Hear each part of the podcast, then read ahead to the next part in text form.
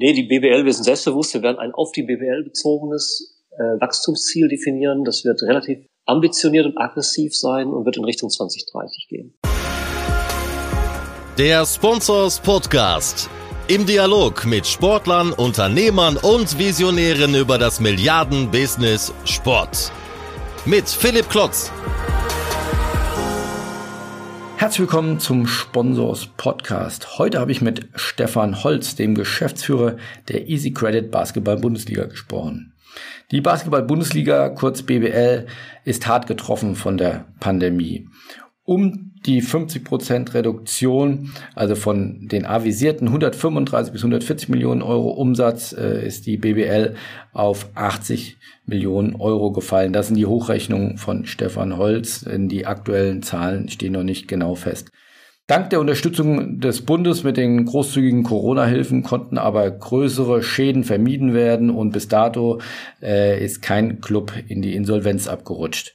Für die Zukunft hat Stefan Holz viel vor und lässt sich von Corona dort nicht äh, beeinträchtigen und hat mit seinem Team ambitionierte Ziele formuliert. Die BBL will sich nicht weniger als komplett neu erfinden. Es gibt einen neuen Claim, ein neues Logo, ein neues Corporate Design, eine neue Website. Alles wird neu gemacht. Der größte Differenziator im Vergleich zu anderen Sportligen soll die Hip-Hop-Kultur werden. Hört, hört, wir sind gespannt, was es damit auf sich hat.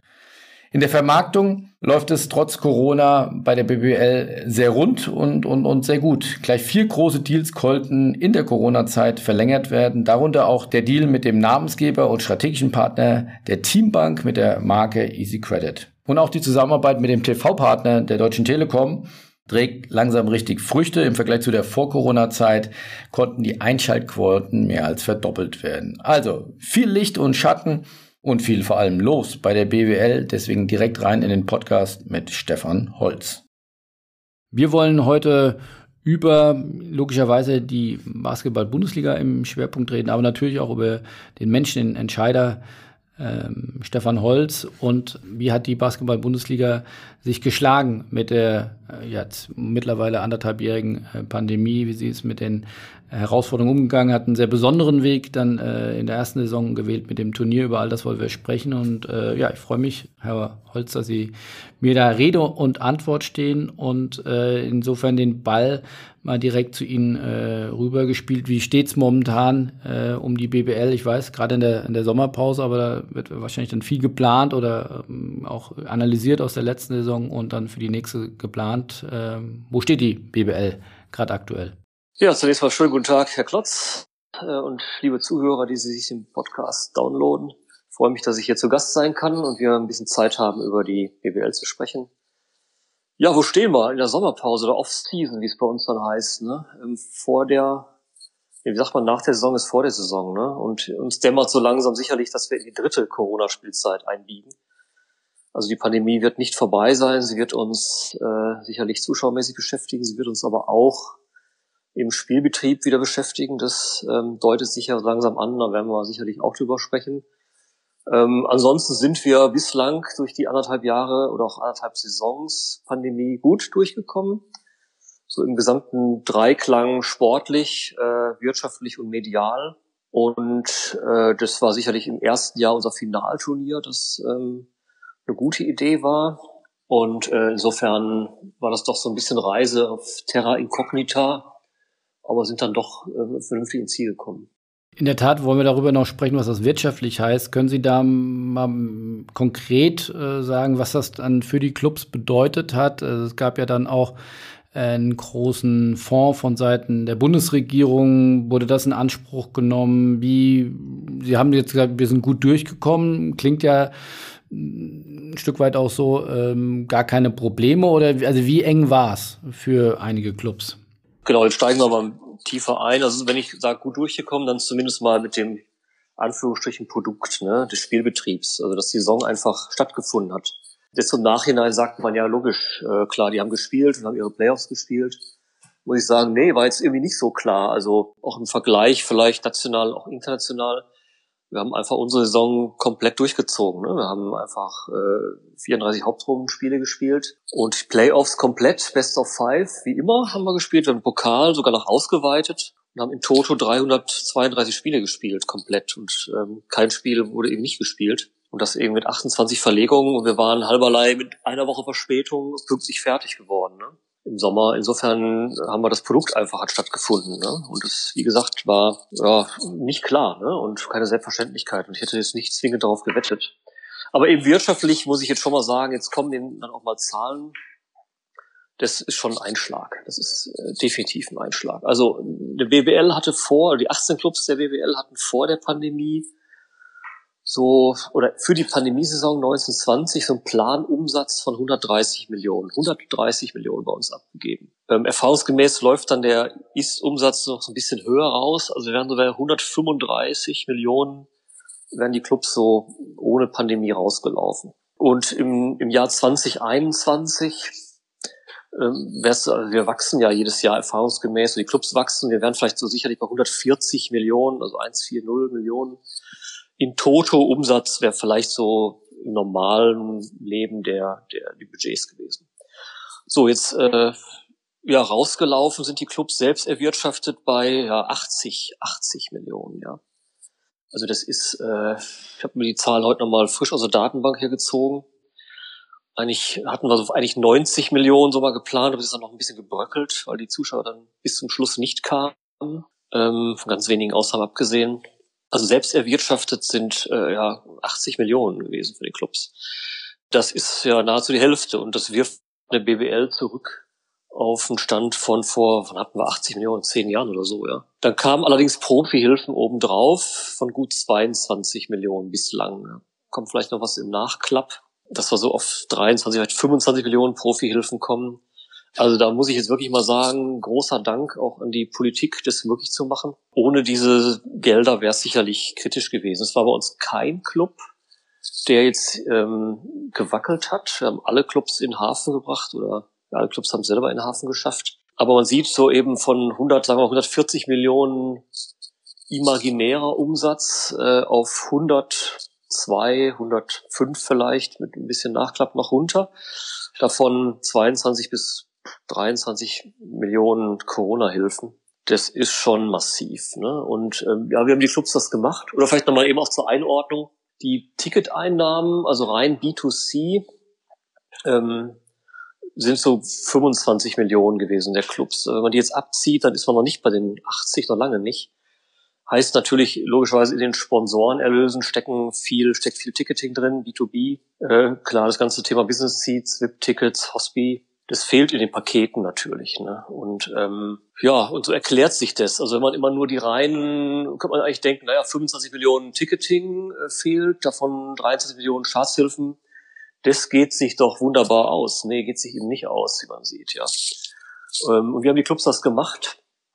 Ähm, da hilft uns so ein bisschen unsere Lizenzierung, die einfach da sagt, die Clubs dürfen nur das ausgeben, was sie haben. Ne?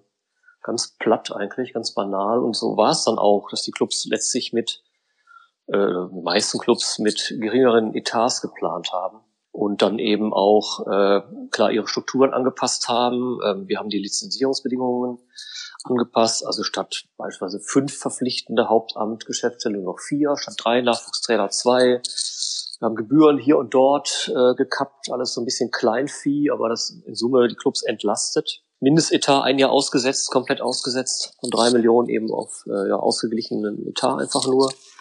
Und natürlich wurden auch äh, andere Spieler verpflichtet. Ne?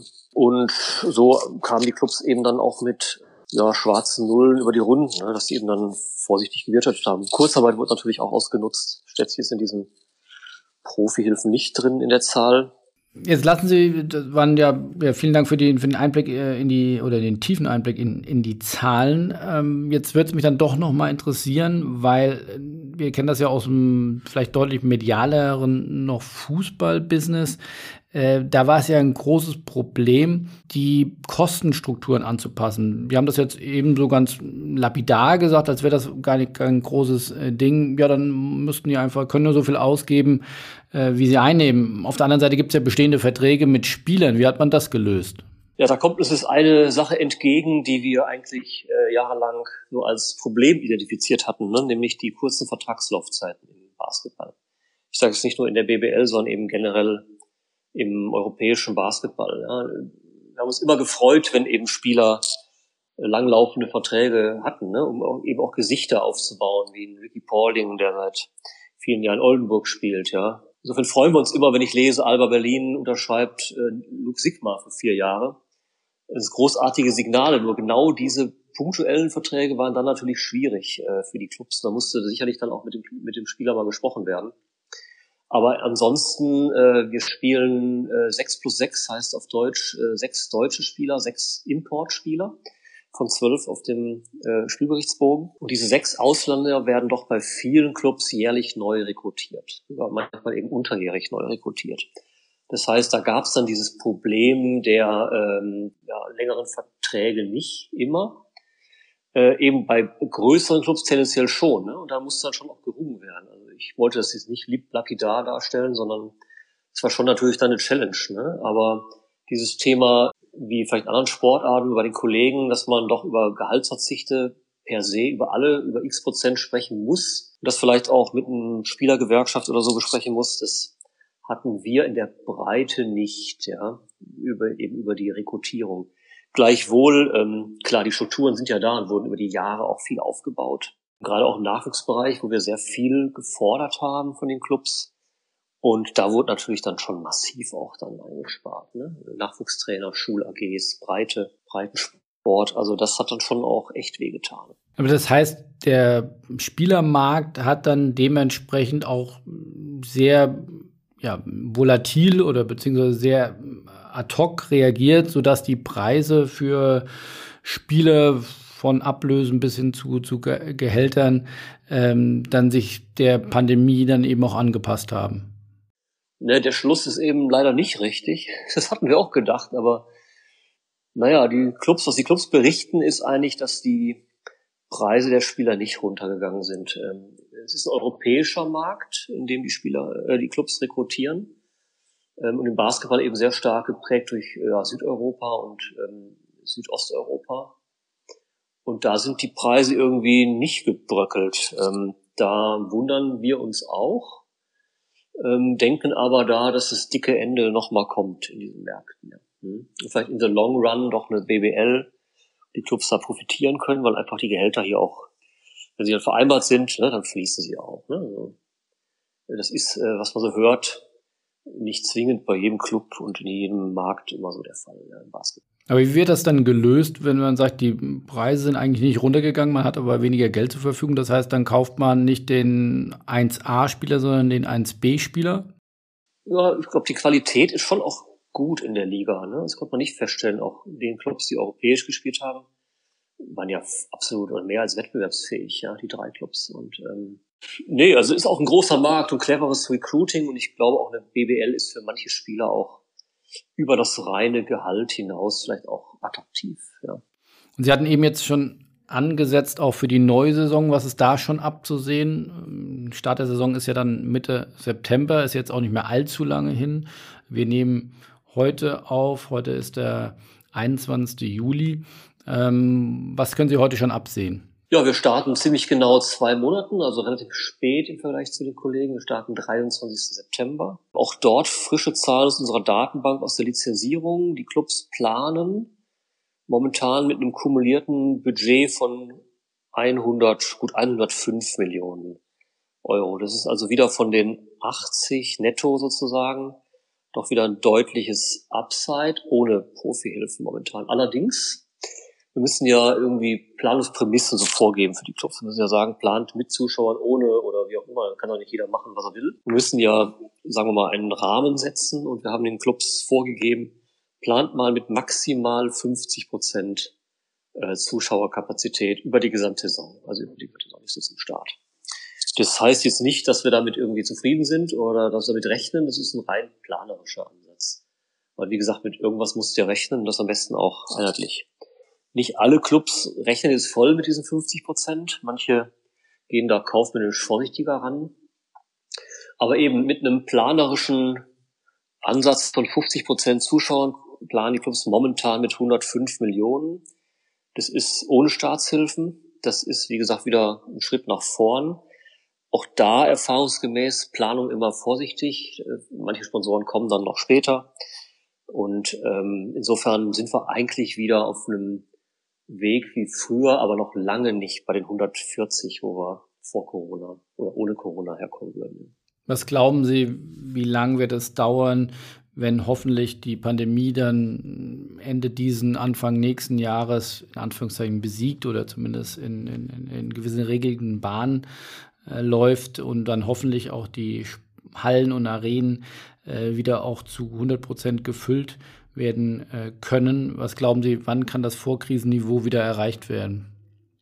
Ach, das Glauben und so, das, das Glauben so ein bisschen abgewöhnt in den letzten anderthalb Jahren spätestens. Also Glaskugel habe ich gerade noch nicht dabei, aber ich meine einfach, äh, also ja, es gibt andere Unwägbarkeiten. Ne? Wir reden jetzt viel über Zuschauereinnahmen, aber das Ticketing, das kommt ja so ein bisschen, äh, Entschuldigung, das, die Sponsorenerlöse, die kommen ja so später noch. Da kommt ja möglicherweise noch eine Welle auf uns zu und auf alle, auf den Profisport zu, dass wir nicht wissen, wie kommen die Unternehmen durch die Krise, ne? wenn es jetzt nochmal weitergeht mit Corona. Und äh, insofern ist es noch eine Unwägbarkeit, dass der eine oder andere Sponsor da noch kommt und sagt, Mensch, wir bleiben ja gern dabei, aber wir müssen einfach ein bisschen, ein bisschen runter. Ne? Ähm, und da kommt vielleicht nochmal eine Welle auf den Profisport zu, die noch nicht so richtig absehbar ist. Insofern bin ich da echt zurückhaltend, glaube aber so generell auch als positiver Mensch, wenn dann die Pandemie im Griff ist ähm, und wir zu einer, ja, wie heißt es so schön, neuen Realität kommen, ja, dann, dann wird es auch relativ rasch dann wieder auf den, auf den Ausgangspunkt kommen. Was kriegen Sie von den Clubs zurückgespielt bezüglich der wir haben es gerade angesprochen, oder Sie haben es gerade angesprochen, der Sponsorings. Also man könnte ja sagen, da eine Basketball-Bundesliga im Vergleich mindestens mal zum Fußball, darf natürlich auch nicht unfair sein, aber eine, eine deutlich geringere Medialität hat, geht es ja bei den Sponsoring Engagements der öfters äh, dann sehr regional ausgerichteten Unternehmen, ähm, ja, um die Zuschauer auch vor Ort, also natürlich auch um eine gewisse Berichterstattung in, in überregionalen oder regionalen Medien, aber auch äh, eben über die Zuschauer vor Ort. Wird da dem Sponsoring ein Stück weit auch die Grundlage genommen, wenn keine Zuschauer im Stadion sind oder wie ist man damit umgegangen? Ja und nein. Also wir haben zunehmend die Tendenz, dass bei uns auch die klassischen nationalen Sponsoren äh, bei uns nicht nur in der Liga, sondern eben auch in den Clubs investieren. Sie feststellen, dass BWL irgendwie stattfindet und auch attraktiv ist aus verschiedenen Gründen. Ähm, aber klar ist der regionale oder auch lokale Bezug schon auch noch wichtig vor Ort. Äh, da allerdings ist es gelungen, den Sponsoren klarzumachen, dass die Reichweite ja stattfindet, ne? weil die Menschen dann zwar nicht in die Halle kommen, du hast da nicht die direkte Interaktion und vielleicht nicht Aktivierung vor Ort, aber die äh, Zuschauer sitzen dann vor dem vom TV oder den Endgeräten ne, und schauen Magenta Sport, ähm, wo ja alle bekanntermaßen ne, alle Spiele der BWL komplett äh, live übertragen werden. Insofern denken wir, ist die reine Reichweite ja irgendwie gegeben. Gleichwohl fehlt natürlich was. Und das, ähm, ich glaube, die Tendenz, was wir so sehen, in den Clubs äh, zurückgespielt bekommen, ist, so das erste Jahr war noch, äh, erste halbe Jahr Corona war noch irgendwie, naja, ähm, hatten wir ja budgetiert, teilweise auch schon verrechnet, die ganzen Umsätze. Das, sind wir mal großzügig, da gibt's Goodwill-Themen. Im zweiten Jahr war das logischerweise schwieriger. Ne? Da haben die Clubs sich wahnsinnig kreativ beholfen, wie auch in anderen Sportarten, mit digitalen Formaten ähm, und äh, ja, vor allen Dingen mit, auf dem Weg versucht, eben Content zu generieren, Reichweiten zu generieren und diese Stickiness eben zu behalten, den Kontakt zu behalten. Nur, was wir feststellen, äh, irgendwie nach der dritten, dritten digitalen Sponsoren-Workshop und mit Spielern, irgendwie ist auch mal gut, ja. Also das ist auch alles irgendwie endlich, ne? Und am Ende ist unser Produkt ist einfach äh, Live-Sport in der Halle mit Menschen und wo die Halle kocht, ne? Und wo man sich begegnet und Spaß hat und Bier miteinander trinkt, ja. Und das ist einfach ein, ein, ein wesentlicher Bestandteil des, des wieder Produkts. Und das ist am Ende auch für Sponsoren, wie gesagt, das erste Jahr war noch irgendwie viel Gutwill, zweite Jahr viel Kreativität. Aber im dritten Jahr brauchen wir einfach wieder so die Gegenleistung. Ja. Haben Sie denn schon Planungssicherheit von Seiten der Politik? Sie werden regelmäßig mit den Kollegen aus den jeweiligen Ministerien, aus den Staatskanzleien der Landesregierung mit denen sprechen. Gibt es denn schon, ich glaube, die aktuellen ähm, Planungen enden oder laufen so Mitte September aus? Haben Sie denn da schon Planungs, also Sie haben eben gesagt bis zu 50 Prozent, aber gibt es denn wirklich schon konkrete Regularien, dass man sagt, man kann jetzt die und die Anzahl an Dauerkarten auch schon verkaufen? Ja, auch das ist eine sehr gute Frage. Was machen wir mit den Dauerkarten? B2C und respektive dann auch Hospitality B2B.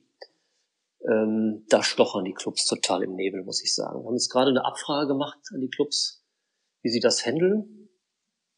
Und das ist völlig unterschiedlich. Es gibt Clubs, die gar keine Dauerkarten verkaufen, die einfach dann nur spieltagsbezogen verkaufen. Äh, dann gibt's äh, Clubs, die Dauerkarten, also sozusagen der Bottom-up-Ansatz. Andere verkaufen Top-down Dauerkarten und verrechnen nur die Spiele, die auch stattgefunden haben. Das ist sozusagen dann von oben runter gerechnet. Dann ist immer die Frage, wen bedienst du zuerst? First come, first serves? Oder geht es nach Dauer der Vereinszugehörigkeit? Geht es nach Bedeutung des Kunden? Ist es ein Misch, Masch aus allem äh, im Bereich Hospitality? Ähm, was ist mit haushaltsgleichen Personen? Kannst du die wieder zusammensetzen? Also das ist eine Fülle von Themen, das ist praktisch überhaupt nicht handelbar. Da muss jeder Club irgendwie seinen Weg finden und, und und dann schauen, ja, wie er, wie er damit klarkommt. Das ist wirklich völlig unterschiedlich. Signale aus der Politik haben wir in der Tat nicht. Also wir werden jetzt auch da nicht alleine immer äh, unterwegs sein, sondern äh, Sie wissen und die, äh, das Sponsorspublikum weiß auch, dass es die IPD gibt, also den Profisport in Deutschland, die DFL, die HBL, die DL und wir. Und logischerweise sind wir an diesem Thema auch gemeinsam unterwegs, wobei Indoor nochmal auch ein Stück weit nochmal eine andere Diskussion ist als Outdoor-Fußball. Aber äh, deshalb sind wir auch mit Handball und Eishockey natürlich in enger Abstimmung, Stück auch Volleyball. Ähm, nee, wir haben Klarheit nur bis zum 11.9. Das hilft uns jetzt mal irgendwie nur bedingt weiter, weil wir erst am 23.9. starten. Ähm, wobei es vielleicht so ein bisschen die Reise äh, zeigt, wo die Reise hingeht. Ne? Also 50 Prozent. Wobei ich, wenn ich diesen Beschluss genau lese, je mehr ich ihn lese, desto weniger verstehe ich ihn, weil er regelt nach meinem Verständnis nur ab 5000. Bei uns findet viel äh, unterhalb von 5000 statt. Und wenn man dann sagt 50 Prozent, aber dann müssen äh, dann doch 1,50 Abstand gewahrt bleiben, das geht sich irgendwie nicht auf. Ja? Also wie soll das funktionieren? Das, dann bist du am Ende bei 15 oder 20 Prozent. Ich verstehe, dass dieser Beschluss auf die Fußball-Bundesliga zielt und die ja auch anfangen übermorgen. Insofern braucht es da eine Klarheit. Ähm, nur für uns ist es so ein Fingerzeig, mehr nicht, und wirft fast mehr Fragen auf, als es beantwortet. Ähm, und wie gesagt, wir haben alle gelernt in den letzten anderthalb Jahren Pandemie, äh, zwei Monate ist eine Ewigkeit. Da können die Zahlen raufschießen, wieder runterschießen oder noch mehr raufschießen. Ähm, wir haben momentan in Richtung 23.9. und dann vor allem fangen, da fangen wir erst an. Ne? Das ist der erste Spieltag, dann spielen wir bis in den Juni 22 rein. Wir haben keinerlei, keinerlei Planungsklarheit. Deswegen unser planerischer Ansatz ist 50 Prozent. Wenn es am Ende über die gesamte Saison so kommt, wären wir planerisch richtig unterwegs. Aber so richtig reichen tut es nicht. Ich habe die Zahlen ja genannt. Und wie, wie planen dann die Clubs oder wie sollen sie bestenfalls, wenn sie bei der BBL nachfragen, planen? Das heißt, ähm, erstmal mit den 50 Prozent, wenn es besser kommt, dann ja, ist es äh, eine, eine gute Entwicklung, aber ähm, jetzt Stichwort nicht mehr ausgeben, als man einnimmt, dann erstmal äh, die Kosten zusammenhalten. Ja, wie gesagt, also Planung ist 50 Prozent max. Ne? Es gibt Clubs, die so ein bisschen vorsichtiger rangehen. Und dann, wenn es am Ende mehr wird, dann könnten wir auch wieder mehr ausgeben. Ne? So ist momentan mal so der, der Weg. Ne? Und ja, es ist wieder, äh, wie gesagt, wir gehen ins dritte Jahr dritte Jahr Pandemie. Bin so ein bisschen ernüchtert, hatte eigentlich auch gedacht, dass wir so langsam da klarere Parameter haben. Nur wir müssen auch da wieder vorsichtig sein für den Herbst, ja, definitiv. Und entsprechend unsicher ist der, ist der Weg, ja, und ist die Planung für die Flops definitiv. Jetzt mal ein bisschen in Ihrer Biografie äh, nachschauen. Kommen Sie ja sehr stark aus dem Medienumfeld, äh, waren lange Jahre äh, Wetten das vermarktet, dann auch als ähm, selbstständiger Unternehmer im, in der Vermarktung von Sportrechten unterwegs. Ähm, jetzt haben Sie eben schon erwähnt, Magenta TV ist Ihr Medienpartner, aber auch ähm, Sport 1 mit einer Sublizenz, äh, also sozusagen Ihr Home-Turf im, im Medienbereich. Wie hat sich das entwickelt? Weil wir haben jetzt viel über Unwägbarkeiten. Wir haben ja, oder Sie haben ja, die BBL hat ja laufende Verträge bis 2023 mit der Deutschen Telekom und Magenta TV. Äh, wie hat sich das ähm, entwickelt? Sie haben ja gesagt, wir konnten eben gewährleisten, dass das Produkt lebt, dass das Produkt äh, dargestellt wird. Äh, wie haben die Zuschauer darauf reagiert? Ja, genau, der Medienbereich. Also das ist so sicherlich ein Pandemiegewinner, ne? Äh, das Thema. Also wir sind stark auf Wachstumskurs im Pay. Ähm, mit unserem Partner eben Magenta Sport. Ähm, wir sind bereits von 1819 auf 1920 äh, zweistellig gewachsen und äh, haben jetzt nochmal deutlich zugelegt. Also wir haben in den letzten zwei, über zwei Saisons, ähm, ja, nicht ganz, aber nahezu verdoppelt. Ähm, jetzt muss ich ein bisschen aufpassen und äh, ich weiß, dass es jetzt spannende Zahlen werden. Die Telekom äh, ist in der Regel sehr zurückhaltend, wie wir alle wissen, was diese Zahlen betrifft und das respektieren wir logischerweise auch. Insofern werde ich der Telekom im Henning Stiegenroter jetzt kein Eins Nest legen, aber wir können sicherlich sagen, dass wir äh, ja, deutliche Wachstumsraten haben. Uns hat vor der Saison dieses Finalturnier, das wir gespielt haben, dieses kreative Turnier in München, eben also die Playoffs im kompakten Turnierformat zu Ende zu spielen, hat uns sehr geholfen. Da hatten wir Reichweiten im Pay, die waren für uns also vorher nicht denkbar und äh, haben jetzt festgestellt, dass wir diese Reichweite in den Playoffs jetzt eigentlich bestätigt haben. Ähm, und über die gesamte Saison, wie gesagt, jetzt, ja, das äh, erzähle ich hier ohne Zahlen zu nennen, ja, aber äh, wie gesagt, wir kommen von einem Plateau, das sich nicht so richtig bewegt hat. Ähm, und ähm, ja, haben jetzt nahezu verdoppelt im Schnitt über alle Spiele. Das hatten wir so jetzt nicht erwartet. Es steckt natürlich ein Effekt drin, ja, dass die Hallenbesucher da sitzen, das äh, schauen. Insofern müssen wir vielleicht auch so ein bisschen vorsichtig sein, wenn wir dann Zuschauer haben, dann würden die vor dem Schirm wieder fehlen. Auf der anderen Seite wissen wir ja auch, eine gemittelte, gerechnete TV-Quote sind keine uniken Menschen. Also insofern kann man nicht sagen, ich ziehe 4000 Zuschauer von dem Wachstum da ab. Das stimmt ja dann irgendwie auch nicht quotenmathematisch. Also wir haben einen klaren Netto-Effekt, ja. Äh, wenn ich, wie gesagt, den, die Hallenzuschauer abziehe, haben wir einen ganz klaren äh, Wachstumspfad im Pay. Und spannend wird sein, wie weit der sich jetzt dann verstetigt, ne, wenn wir wieder die Menschen in der Halle haben, nicht vom Screen. Ähm, also das ist so, das Thema Pay ist wirklich super erfreulich. Ähm, genau, Sport 1 ist, wie Sie richtigerweise sagen, eine Sublizenz. Also wir haben einen Total Buyout mit der Telekom. Also alle Rechte, alle Wichtbildrechte liegen in Bonn und alles, was man sonst noch sieht von der BWL sieht, sind dann Sublizenzen der Telekom. Also an äh, Sport 1 und dann auch an äh, Sport A, also ADZDF. Ähm, Sport 1 macht uns offen gestanden Sorgen. Wir haben Wachstums, äh, wir haben Wachstum auf allen Kanälen, ja, in allen Kennziffern, Interessierte, Social Media, überall. Nur Sport 1 ist rückläufig. Und zwar deutlich. Ähm, wir kommen eigentlich so von 100.000 pro Spiel, sind da leider doch deutlich runter, was uns ich will nicht sagen beruhigt, äh, aber was so ein bisschen einordnet ist, wenn wir auch die Zahlen tracken von der DL, die ja auch dasselbe Setup haben wie wir, also im Pay auf Magenta und im Free dann Sublizenz Sport 1, ähm, sind die Zahlen da nahezu deckungsgleich runter. Das kann man fast übereinander legen, die Balken. Das zeigt doch, dass sich ähm, dieses viel zitierte mediale Nutzungsverhalten, das ändert sich wirklich. das ist nicht mehr nur irgendwo in Studien, das sehen wir hier schwarz auf weiß, ja. Dem steht natürlich gegenüber auch ein Wachstum der Streams auf Sport 1. Das kompensiert aber den linearen Verlust bei weitem noch nicht. Aber vielleicht demnächst mal irgendwann. Ne? Aber das ist sicherlich lineares Free TV, äh, ist sicherlich ein Thema, ja. Über das wir uns auch Gedanken machen, auch mit Sport 1 gemeinsam. Äh, sicherlich, äh, wo wir da ansetzen können. Das sind zum einen sicherlich auch handwerkliche Dinge, dass wir feststellen, dass ein fester Sendeplatz Sonntag 15 Uhr, unser gelernter Sendeplatz, wesentlich besser funktioniert, als wenn wir irgendwie Freitag oder Samstag stattfinden oder irgendwann stattfinden. Keiner weiß wann und wo. Ähm, das ist diese, logisch, logischerweise dieses reine handwerkliche Handling der Spiele. Sind wir auch gefordert, dass wir vernünftige Spiele auf den Sendeplatz legen, auch in Abstimmung mit Magenta. Und die ihr Top-Spiele Sonntagabend haben, 18 Uhr, dann müssen wir auch schauen, dass wir Sonntag 15 Uhr noch ein vernünftiges Spiel hinlegen. Also es ist schon auch ein Dialog und ein Thema für, für alle drei, für Magenta, für Sport 1 und für uns, da nochmal äh, das anzupacken. Ne? Aber wie gesagt, es, ich glaube, es ist ein Thema, das nicht zwingend nur an uns liegt, was nicht zwingend nur an Sport 1 liegt, sondern was sicherlich auch definitiv hier ähm, dem Nutzungsverhalten irgendwie, äh, Nutzungsverhalten irgendwie hier sich zeigt und äh, da auch unsere Zielgruppe, die doch jungen jüngeren Leute bildungsnah vielleicht auch nicht unbedingt Sonntag dann linear vorm Fernseher sitzen, ne, sondern dann doch ganz anders Sport konsumieren. Ne? Deswegen, aber es, also es bleibt, aber ich will auch sagen, Free und NDA bleibt einfach ein, ein wichtiger Baustein unserer, unserer medialen Strategie.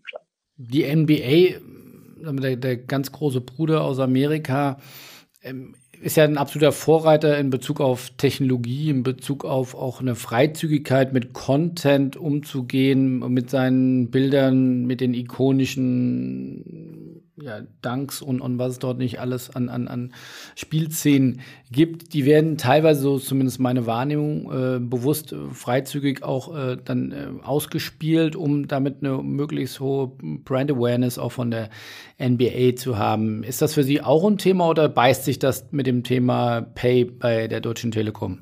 Das ist eine ganz hervorragende Frage. Das beißt sich aus meiner Sicht nicht. Aus Sicht der Telekom schon ein Stück weit. Also es ist eine Diskussion, die wir sicherlich führen, schon eine Weile führen, auch weiterführen werden. Was ist mit den Carve-outs? Also was ist mit der, den Rechten, die wir rückbehalten und dann sozusagen auf Liga- und Clubkanälen ausspielen? Äh, wie ist da die Digitalstrategie? Und das ist ja ein Thema, das äh, nicht nur wir alleine haben. Das äh, ja, ist immer so eine Frage der Perspektive auf dieses Thema. Logischerweise verstehe ich auch eine Telekom, die sagen, wir legen bei der BBL substanziell Geld auf den Tisch und wenn jemand Bilder zeigen möchte, sub, dann muss er dafür auch bezahlen, ja. Dann gibt's eine Rate Card und wenn jemand nicht bereit ist, das zu bezahlen, dann soll es bleiben lassen. Verstehe ich auch irgendwo. Ähm, auf der anderen Seite gibt's natürlich immer diesen Snackery-Approach, ja, den Sie ja auch richtig beschrieben haben. Und gerade welche Basketball eignet sich mit spektakulären Aktionen und unseren super coolen Typen eignet sich hervorragend dafür eben diese Snippets auszuspielen. Und ich denke, in der Richtung werden wir uns auch bewegen müssen. Ja, ja genau. Ich würde gerne auch kurz Free TV, äh, Free TV oder öffentlich-rechtlich erwähnen. Dieser Komplex ging vorhin so ein bisschen unter.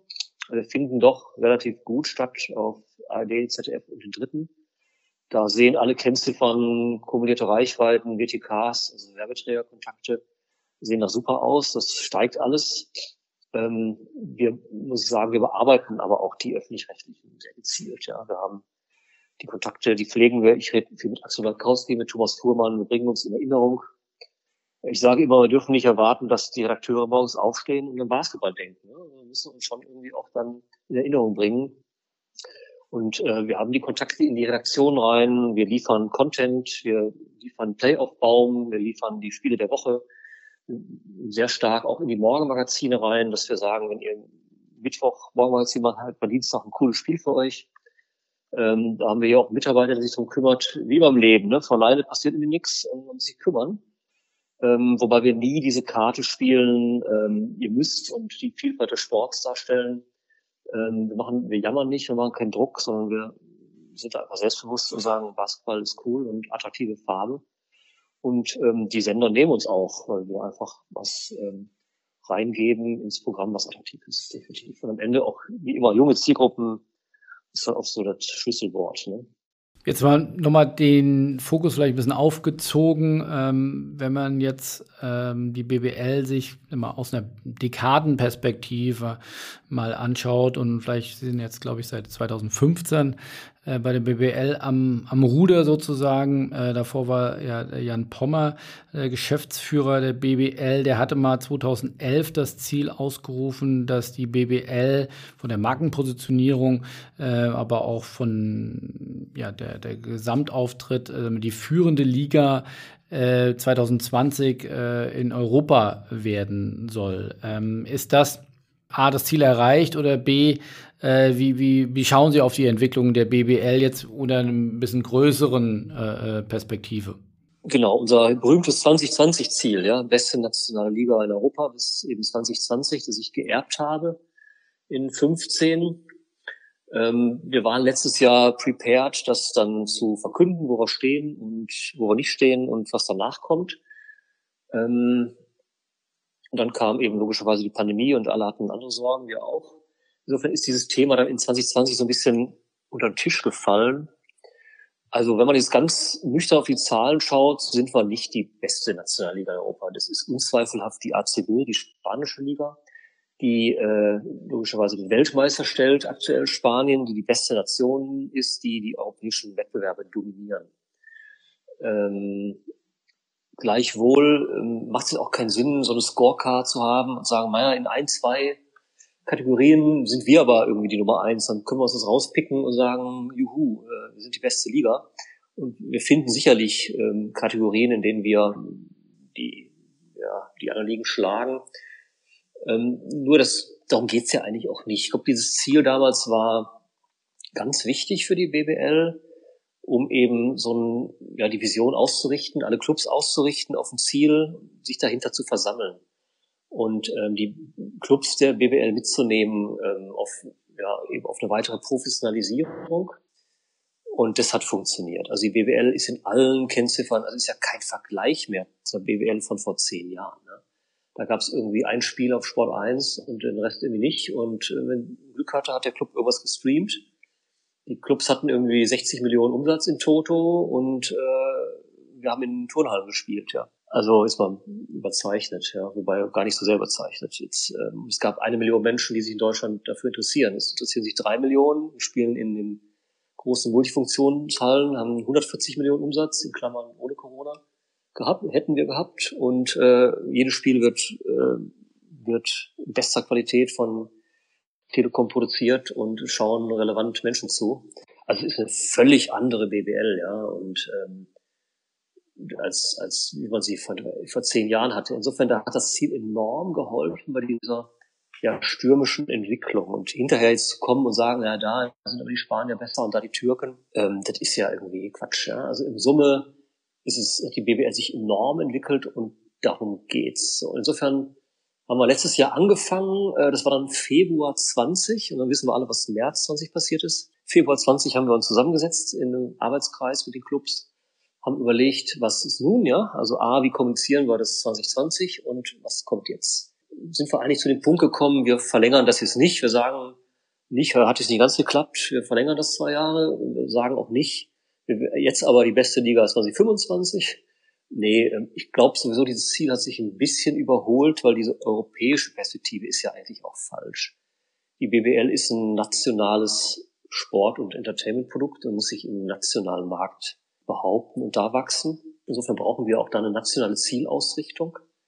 Wir würden also nicht dieses Ziel nochmal verlängern oder fortschreiben oder was auch immer damit tun. Wir würden was Neues definieren. Dann dieser Prozess ruhte jetzt anderthalb Jahre. Wir haben jetzt gerade letzte Woche wieder aufgenommen, äh, strategisch und ähm, kann ihm jetzt noch nicht vorgreifen. Das ist noch Work in Progress.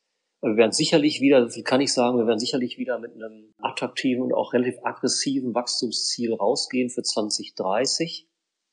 Wir werden so ein bisschen diesen Wettbewerbsvergleich wahrscheinlich lassen. Ich habe jetzt auch letzte Woche gelesen, glaube ich, dass ein Kollege vom Eishockey gesagt hat, wir werden jetzt aber die Sportart Nummer zwei hinterm Fußball. Also ich bin von diesen Vergleichen bin ich nicht so begeistert, weil jeder ist für sich, nimmt was raus und ist irgendwie Nummer zwei. Handball ist die Nummer zwei im Fernsehen, wir sind die Nummer zwei von den Budgets und Eishockey ist Nummer zwei in den Hallen, ja. Äh, und überhaupt äh, pflegen wir ein außerordentlich kollegiales Verhältnis, gerade in der Krise, und sollten jetzt nicht gegenseitig da irgendwie, glaube ich, den Karren fahren. Gleichwohl wir natürlich irgendwo uns natürlich ähm, benchmarken und challengen. Nee, die BBL, wir sind selbstbewusst, wir werden ein auf die BBL bezogenes äh, Wachstumsziel definieren. Das wird relativ ambitioniert und aggressiv sein und wird in Richtung 2030 gehen. Ja, da sind wir sehr gespannt. Ähm, was heißt denn auch jetzt ein bisschen vielleicht in diesem Nebel auch ein bisschen stochern oder ein bisschen was äh, noch klären? Äh, Sie haben eine neue Agentur beauftragt, um, um die Positionierung der BBL auch noch äh, zu schärfen. Äh, ich glaube, The Ambition, ähm, ähm, die Agentur, die kommt eher, äh, das ergeben zumindest meine Recherche, ich kannte die Agentur jetzt nicht, aber aus dem, aus dem Hip-Hop-Bereich. Also will man auch da noch näher, sag ich mal, ein bisschen auch der, der, der NBA nacheifern, wo welche Ideen stecken dahinter? Ja, in der Tat. Die Ambition, neue Agentur aus Düsseldorf, ähm, die sich dem, heißt es Cultural Marketing verschrieben hat, um nicht zu sagen eben auch Hip-Hop ist für uns ein Thema, das ähm, sich logisch ableitet aus unserer Wachstumsstrategie und unserer Positionierung. Um es so kurz da die Story zu erzählen, wir haben vor drei Jahren angefangen, ähm, unser Profil zu schärfen. Ähm, wir kommen aus dem Thema Spannung und Nervenkitzel von vor weit über zehn Jahren mittlerweile. Ähm, mit dem Claim spürst du das Dribbeln.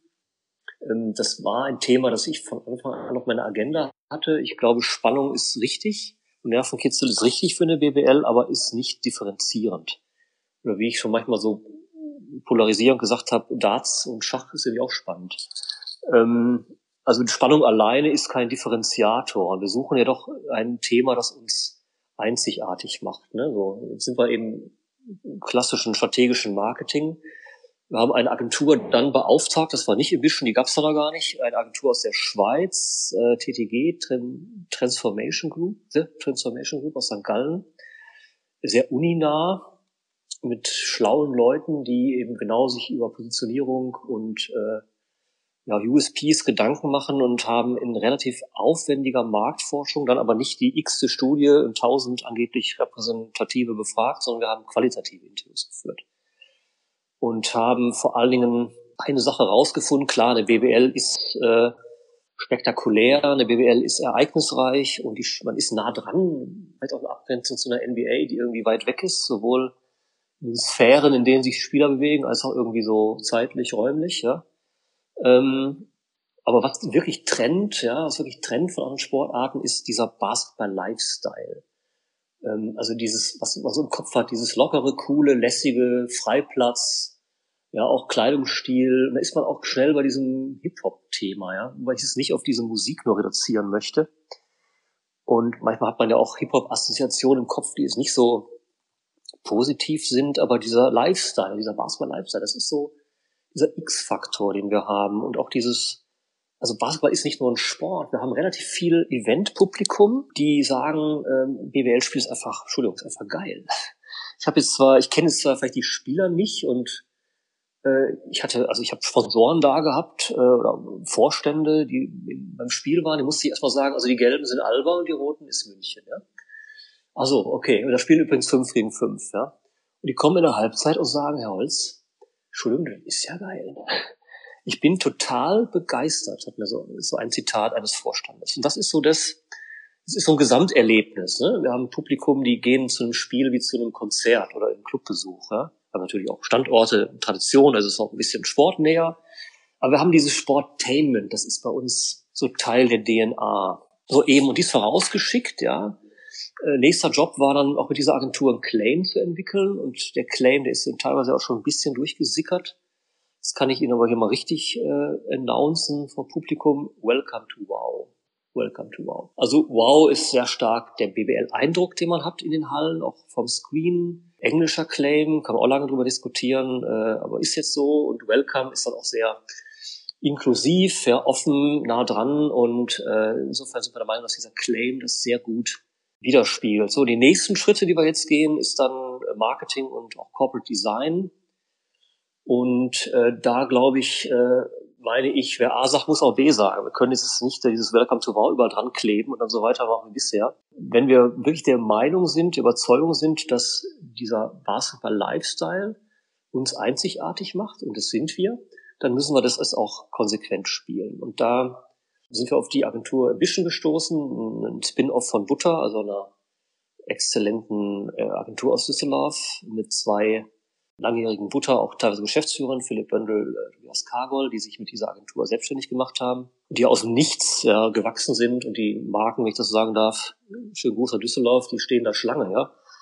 Weil ich habe auch gelernt, dass in der Gen Z, ja, 42 Prozent der Generation Z äh, neben so Hip-Hop, Street, Urban, es ist so ihr, ihr Ding. Ja? Und äh, wenn wir wachsen wollen, dann vor allen Dingen auch, das zeigen ja unsere Marktforschung, dann in die nicht super jungen, aber in die jüngeren Zielgruppen rein.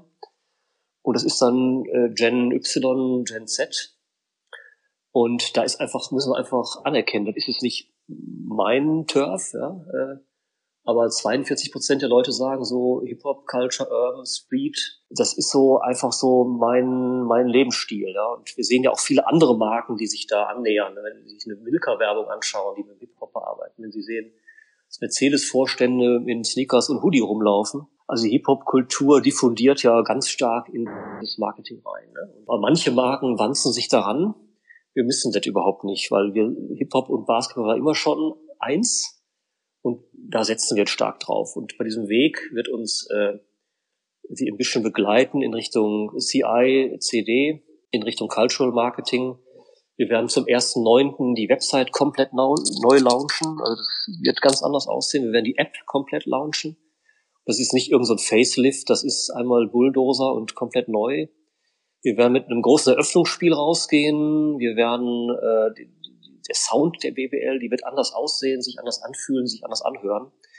Wir werden Media dahinterlegen, vielleicht auch für ein Sportproperty eher ungewöhnlich. Wir haben Mediabudget und äh, werden sehr stark auf Content gehen, wobei jetzt, äh, wie gesagt, wir werden uns nicht verzetteln in Nebenkriegsschauplätzen. Es geht um Sport.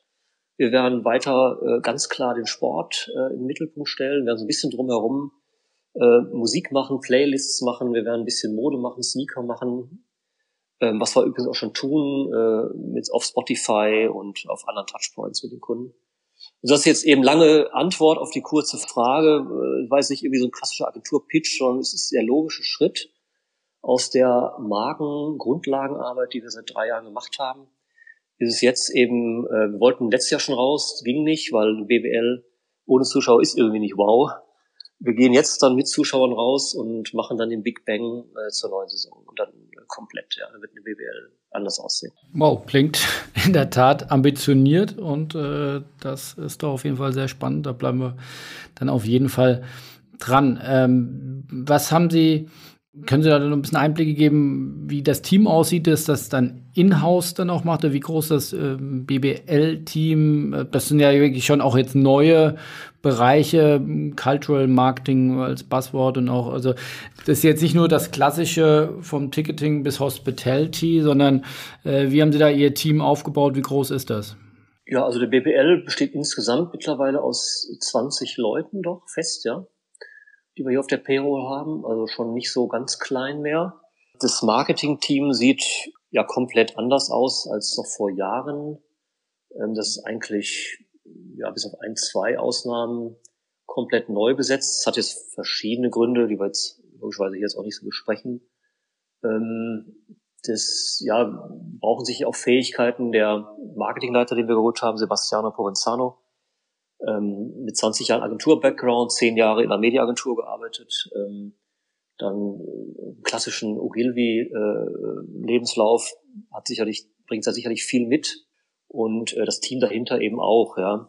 Wobei wir sehr stark auch, das gab es vorher auch nicht, sehr stark mit Agenturen arbeiten. Also wir sind letztlich, wir sind eine Sportliga, logisch, und das vergessen wir auch nicht. Und ähm, wie gesagt, der Sport wird immer und immer und immer im Mittelpunkt stehen. Ähm, aber ansonsten sind wir hier eigentlich, wir sind eine Medien- und eine Digital-Company, ja, definitiv.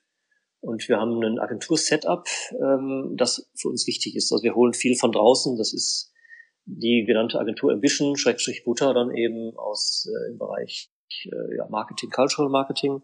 Das ist Build a Rocket aus Köln, also ist frisch übernommen mehr von Spot 5 ähm, im Bereich Twitch. Das ist äh, Athletia, Lukas Klumpe, schön groß, ja, im Bereich Content und Social Media und auch Messung. Das ist Nielsen für klassische Messung.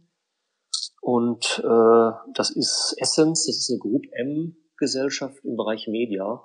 Glaube ich, sind wir da doch für eine immer noch überschaubare Bude, glaube ich, sind wir da vom Agentur-Setup erstklassig aufgestellt. Und ähm, die Agenturen haben auch Spaß an uns, sind vielleicht jetzt nicht überall der größte Kunde, aber ähm, da steckt dann auch viel Herzblut drin. Und mit dem Team hier und dem Agentur-Setup da draußen, glaube ich, haben wir uns ganz vernünftig aufgestellt über die letzten Jahre. Aber das ist dann schon auch Ihre Philosophie, dass man diese Kreativarbeit in großen Teilen dann auch outsourced und rausgibt? Ja, also wir, ja klar. Also wir haben Grafik ja auch eingestellt, das hatten wir vorher auch nicht, das haben hier Leute nebenbei gemacht, professionelle Grafik jetzt im Haus das sieht jetzt alles auch schon anders aus. Ähm, das, das muss einfach weitergehen. Ansonsten betrachten wir uns, wie gesagt, jetzt nicht als den größten Spender in, in Deutschland, logisch, aber als also wir arbeiten an der Marke, ne? Wir arbeiten an der Marke wie ein Opel auch, nur auf einem anderen Niveau mit anderen Geldern und insofern äh, arbeiten wir auch mit Agenturen zusammen und haben uns da vernünftig aufgestellt. Ja. Wie wichtig sind da solche neuen Kanäle mit so einer Vorbereitung gesehen? Sie sind die einzige deutsche Sportliga, die einen eigenen Kanal auf Twitch hat. Also da wollen sie auch neue Wege gehen. Ja, genau. Twitch ähm, sind wir im Februar gestartet. So ein bisschen so aus der Not heraus, weil unser All-Star Day ist ja ein typisches Basketballthema, auch eine ganz wichtige Plattform für uns. Die fand nicht statt, ohne Zuschauer nicht und auch im Kalender was irgendwie nicht unterzubringen diesem Jahr. Dann haben wir den All-Star Day digital gemacht. Also als E-Sport-Event auf Twitch das hat irgendwie Bombe funktioniert. Also wir wussten überhaupt nicht, schaut da überhaupt jemand zu oder senden wir da ins Nichts oder kommt das rüber oder finden die Leute das doof? Nee, das äh, anderen Morgen bei Twitch kriegt man sofort die Zahlen, ja. Muss man nicht irgendwie monatelang warten. Ähm, das hat eingeschlagen wie eine Bombe auf Twitch, ja. Das ist, wir üben da noch. Wir haben eben jetzt dann auch den Kanal gegründet. Hat natürlich das die Herausforderung, dass wir den Kanal auch bespielen müssen laufend. Ähm, also wir versuchen doch regelmäßig dann Formate zu bauen. Wir haben in Absprache mit der Telekom sogar das Pokaltop vor. Also echten Sport. Ist nicht irgendwie geblödelt oder gespielt, gespielt, gespielt, sondern wir haben echten, echten Sport sozusagen gezeigt, dann auf Twitch. Das hat auch funktioniert. Also da sind wir ganz äh, überrascht eigentlich und zuversichtlich. Auch da natürlich, wenn wir es machen, machen wir es richtig. Äh, schon auch, machen wir da nicht so aus dem Keller raus, sondern ähm, da steckt dann richtig Arbeit drin. Also das müssen wir auch mal gucken, wie wir das noch so ins Team hier reinpacken. Das machen Sie dann auch in-house oder das wird das machen wir mit Build, a, mit Build a Rocket Ja. zusammen, aber ansonsten ähm, auch in-house. Wir holen Spieler dazu. Ähm, die manche Spieler hier, äh, Deutsche oder auch Paul Zipser oder auch Amerikaner, Jalen Smith, finden das super cool, dass die Liga auf Twitch ist und haben Frage, dann muss man gar nicht fragen, sind sofort dabei abends zwei Stunden. Dann machen die gern. Und da kriegt man guten Content hin. Also wir lernen noch bei Twitch. Das ist irgendwie anders, ja. Das ist, die Community ist nett. Es gibt da irgendwie kein Hating. Das ist schon auch mal kritisch. Aber das ist hoch interaktiv. Das ist hoch positiv. Das ist dynamisch. Ähm, also das ist eine ganz, ganz spannende Plattform. Ja. Und die Zahlen sind irgendwie auch gut. Also da werden wir mehr machen, haben jetzt auch für die Kommission da auch Budgets nochmal reingesteckt und werden sicherlich Twitch ausbauen. Das ist für uns ein Wenn ganz Sie, klarer Wachstumspfad. Ja. wenn Sie von Budgets reden, heißt das dann, dass Sie dann Ad-Budget dort rein ähm, investieren oder heißt das Budget, das Sie dann für die Zusammenarbeit mit der Agentur äh, einsetzen? Ja, Agentur sicherlich, aber auch Content. Ne? Also wir müssen, das muss vernünftig aussehen. Wir müssen vielleicht auch nochmal einen Host holen von draußen. Wir haben den C-Bars ja bei uns auch als regelmäßigen Host auf diesen Formaten drauf, schon Social Media und Twitch. Wir werden das sicherlich intensivieren. Wir werden mit Athletia überlegen, was da weiter auch an Content produzieren. Also wir investieren eigentlich in Content vor allen Dingen auch. Ähm, eben auch in eigenen Content. Ne? Logischerweise Spielbilder hatten wir vorhin besprochen in Absprache mit der Telekom. Aber versuchen eben auch dann eigenen Content zu produzieren, der dann kanalspezifisch ist. Auch das ist ein Learning, ein bisschen platt, ja, aber das haben wir früher nicht gemacht. Ne? Also nicht One Content fits it all, sondern auch kanalspezifisch. Ne? Und unsere Strategie ist Instagram rauf und runter. Wir sind voll auf Insta. Wir machen hohe Reichweiten mit den Instagram Stories. Funktioniert Bombe. Twitch setzen wir voll drauf. Facebook nicht mehr so, aber auch noch. Und YouTube ist immer eine Baustelle. Und alles kanalspezifisch. Also wir werden nicht mehr Longform dort machen und Shortform dort, sondern es sind spezifische Contents. Also wir, deshalb, wir sind hier eine digitale Content-Company. Können Sie da mal ein paar Zahlen nennen, über, über wie viel Stories, über, über, über wie viel Content, äh, Snippets äh, reden wir da pro Woche?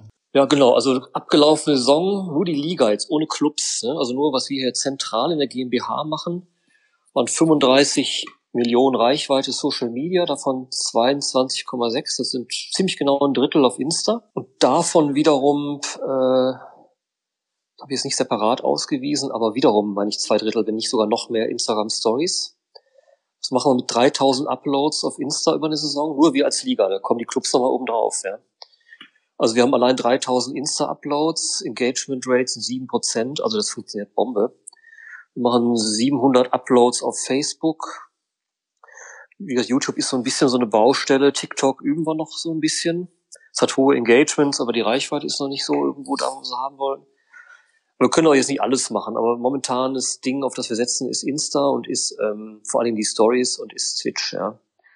Und äh, wie gesagt, die 3000 Uploads, die fahren auch nicht vom Himmel, sondern haben wir hier schon eine ziemliche Maschine stehen, ja. Das scheinen ja die Sponsoren auf jeden Fall zu gutieren. Also wenn ich auch da mal äh, in, die, in die letzten Wochen, Monate gucke, äh, die haben in den ja, vergangenen Monaten da große Erfolge verzeichnen können, haben sowohl mit Teambank oder mit der Teambank, äh, äh mit Leinberger, mit Sportwetten.de und, und mit Spalding ähm, gleich vier große wichtige Partner jetzt äh, verlängern können und das ja in Zeiten von äh, Corona. Was waren da die ausschlaggebenden Faktoren?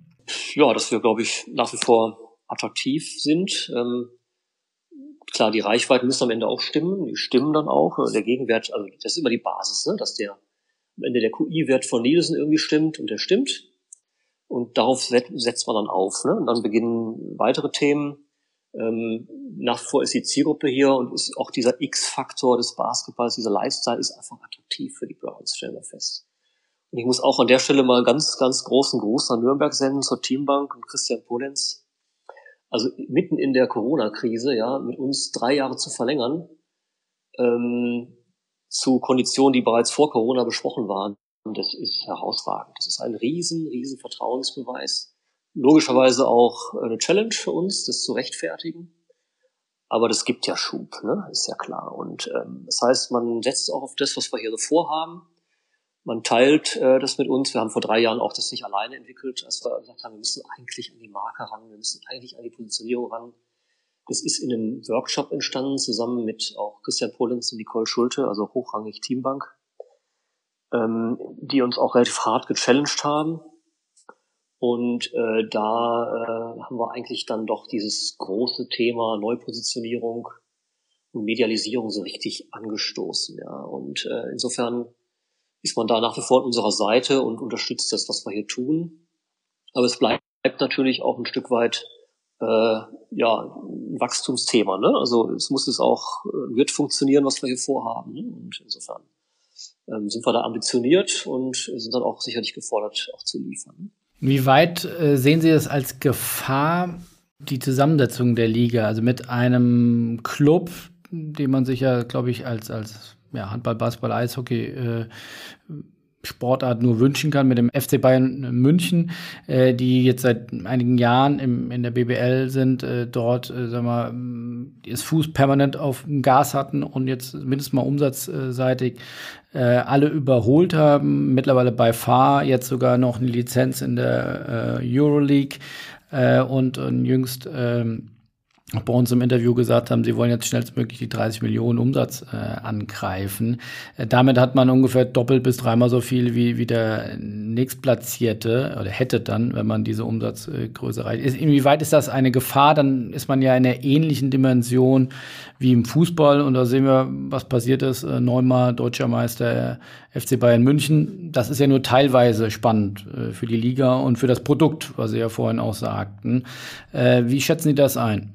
Ja, die Frage ist berechtigt, begegnet mir auch relativ häufig, weil ich dann immer darauf verweise, seit ich das hier mache, war Bayern München ähm, nicht neunmal Meister, sondern gerade die letzten beiden Jahre hat Alba Berlin den Titel gewonnen. Ähm, davor gab es die Bamberger Dominanz. Ähm, also ich sehe die Dominanz eines FC Bayern in der Liga nicht, ja, faktisch nicht. Und ich sehe sie auch in Zukunft noch nicht, ähm, weil man muss eine, ein Thema sehen sicherlich, äh, dass sportlich gesehen der FC Bayern ja in zwei Wettbewerben spielt. Ne? Mit der Euroleague jetzt ja auch als Shareholder.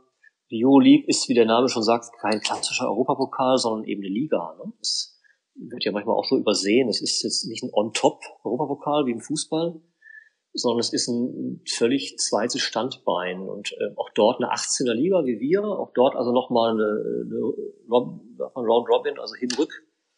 Runde 34 Spieltage nochmal, äh, wenn es gut läuft, und da strebt der FC Bayern dahin, nochmal Playoffs obendrauf.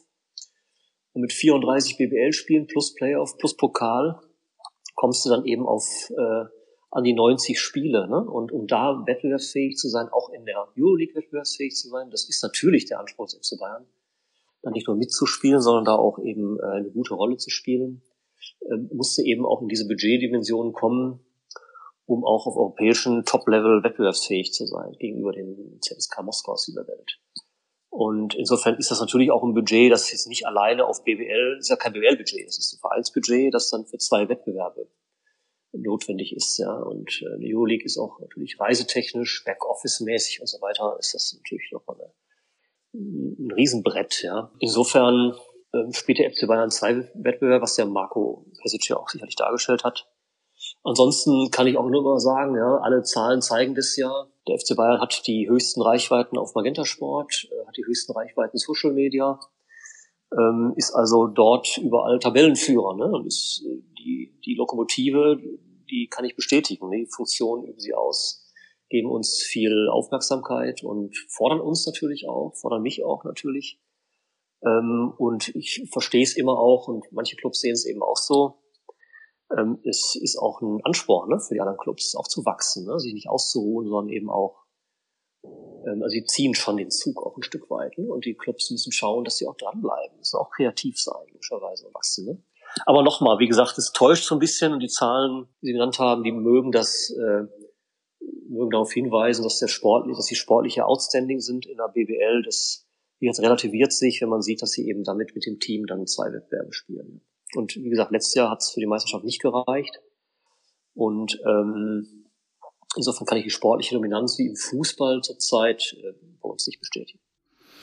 Wie weit wollen Sie jetzt, wenn wir weiter in die Zukunft blicken, äh, künftige Ausrichtung, wie weit streben Sie als Liga-Führung an, dort auch noch weitere große Brands, äh, die jetzt eher dann vielleicht aus dem Fußball kommen, auch äh, zu gewinnen, zu, zu überzeugen, auch in Basketball aktiv äh, zu werden, von Borussia Dortmund bis, bis andere ja, bekannte Sportmarken aus dem Fußball. Ist das eine Idee, auf der Sie häufig drauf rumdenken?